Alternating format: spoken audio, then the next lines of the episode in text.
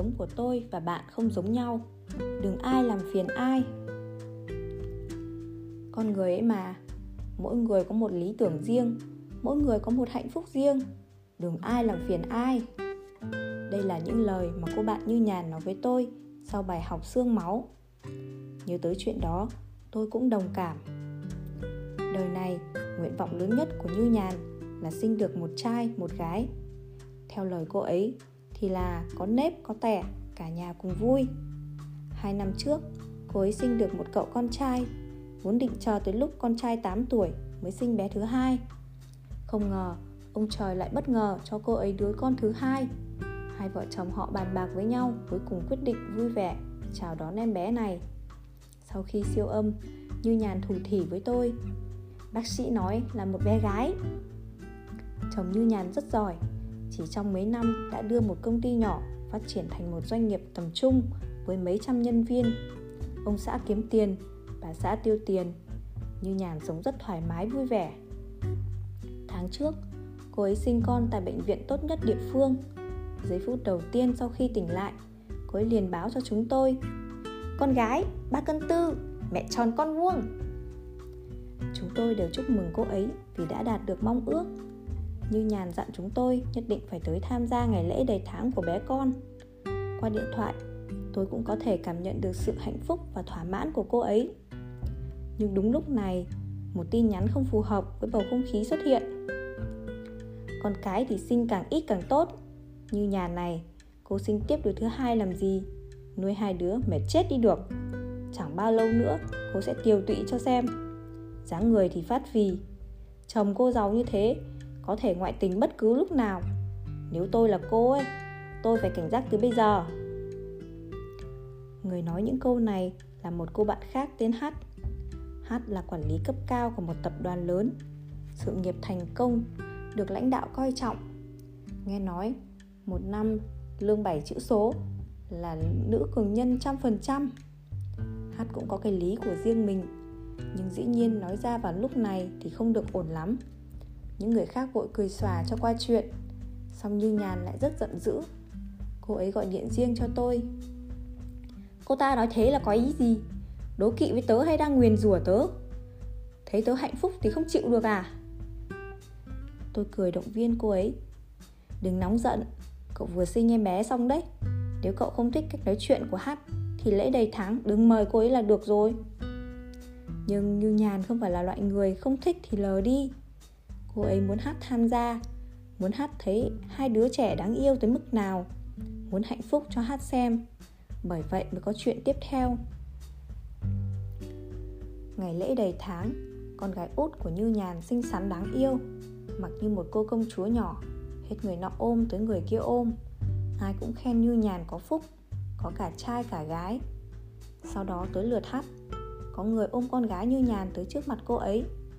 Cô coi này, đáng yêu chưa? có ôm thử không? Hát kỳ thị lùi lại, Tỏ ý không dám ôm đứa trẻ nhỏ xíu như vậy. Như Nhàn vừa sinh con xong, dáng người khá mập mạp. Hát thấy cô ấy nói, thì nói với vẻ thương hại. Như Nhàn này, Hồi xưa dáng cô đẹp như thế. Thế mà bây giờ eo cũng chẳng còn. Phụ nữ ấy mà Không thể ở nhà mãi để thành bà già được đâu. Nếu không à Chẳng bao lâu nữa Chồng cô cũng chán cô. Đến lúc đó, cô lại có hai đứa con nhỏ. Tách biệt với xã hội đã lâu, Có khóc cũng không kịp. Như nhàn còn chưa hết giận chuyện lần trước, Nghe hát nói vậy, Cuối cùng không kìm lòng được, Mà nói ra bí mật giấu trong lòng đã lâu. Chồng của hắc đã ngoại tình từ lâu. Tình nhân là một em gái 9X Làm cùng công ty với anh ta Ở bộ phận lễ tân. Như nhàn khinh bỉ nói Cô lo cho cái thân cô trước đi. Trừ cô ra, Thì những người nên biết đều biết cả rồi. Lời vừa thốt ra, Những người khác muốn ngăn cũng không ngăn nổi. Biết được tin này Hắt ngây ra, Mắt mở trừng trừng. Sau đó, cô ấy đau khổ hét lên một tiếng. Chồng cô ấy không hiểu ra sao. Đi tới xem thử. Còn những người khác thì đã biết thời, Biết thế mà tránh xa 3 mét. Một buổi lễ đầy tháng cuối cùng cũng kết thúc bằng việc vợ chồng Hát gây sự với nhau. Hát kiêu ngạo như vậy, Sao có thể chịu được chuyện chồng mình ngoại tình, Bị vạch trần trước mặt bao nhiêu người như thế? Mau chóng ly hôn, từ đó cắt đứt liên lạc với toàn bộ những người biết rõ chuyện này. Cô không thể chấp nhận ánh mắt soi mói, thương hại hoặc hiếu kỳ của người khác, tự nhốt mình trong một thế giới nhỏ, cũng không còn hăng hái làm việc như trước đây nữa. Như nhàn đã báo thù thành công nhưng cô ấy chưa kịp vui vẻ thì đã nhận ra sự nghiêm trọng của vấn đề. Chuyện chồng hát ngoại tình, vốn do chồng như nhàn vô tình nhắc đến, cũng luôn dặn như nhàn phải giữ kín. Giờ cô ấy lại nói ra trước mặt bao nhiêu người như vậy? Chồng cô ấy rất không vui. Còn những người bạn khác cũng thấy như nhàn phản pháo quá thái quá thái quá. Hoàn toàn phá hủy cuộc sống của một phụ nữ khác, cũng không dám qua lại quá gần gũi với cô ấy nữa. Trong chuyện này chẳng có ai được lợi. Trong cuộc sống của chúng ta, ở những thời khắc vui vẻ, đôi khi sẽ xuất hiện những điều không vui. Khi bạn mua được một chiếc váy đẹp, đáng thích thú, nghe lời khen từ người khác thì bỗng có kẻ nói, tôi thấy chiếc váy này thường lắm, váy của boss đẹp hơn nhiều. Người nói hẳn là có chút đố kỵ hoặc đơn giản là người ta không thấy chiếc váy đó đẹp thôi. Nhưng tâm trạng của bạn lại tụt dốc vì câu nói này khi bạn đang hạnh phúc vì được chồng tặng cho một chiếc nhẫn trơn, thì bên cạnh lại có người ngắm nghía chiếc nhẫn Cathy của họ, nói với bạn rằng, sao bạn dễ thỏa mãn thế? Khi bạn đang vui mừng vì được chồng tặng một đóa hoa hồng, có người lại chụp ảnh khoe hẳn một bó hoa hồng xanh. Đương nhiên, còn có một tình huống khác. Khi người ta đang hạnh phúc vì một lời ngọt ngào của người yêu, bạn lại hờ hững nói cô kim tinh đã nói rồi, đừng nghe đàn ông nói gì, mà phải xem anh ta làm gì. Khi một cô gái đang hạnh phúc làm cơm hộp cho người yêu, bạn lại bóng gió nói, cô bé ngốc hy sinh bao nhiêu, tổn thương bấy nhiêu. Dù là tình huống trước hay tình huống sau thì đều dễ dàng làm hỏng tâm trạng vui vẻ của người khác. Tôi cũng thường nhận được rất nhiều lời hỏi thăm.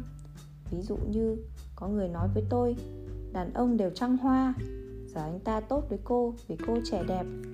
Đợi mấy năm nữa mà xem. Chẳng có người đàn ông nào là không ngoại tình. Chỉ khác nhau ở điểm là có bị phát hiện. Có người chưa bị phát hiện. Có lẽ chồng cô đã ngoại tình từ lâu rồi. Chẳng qua cô chưa biết mà thôi. Nghe những lời này, đương nhiên tôi sẽ khó chịu. Nhưng tôi biết, lời họ nói chẳng ảnh hưởng gì tới tôi.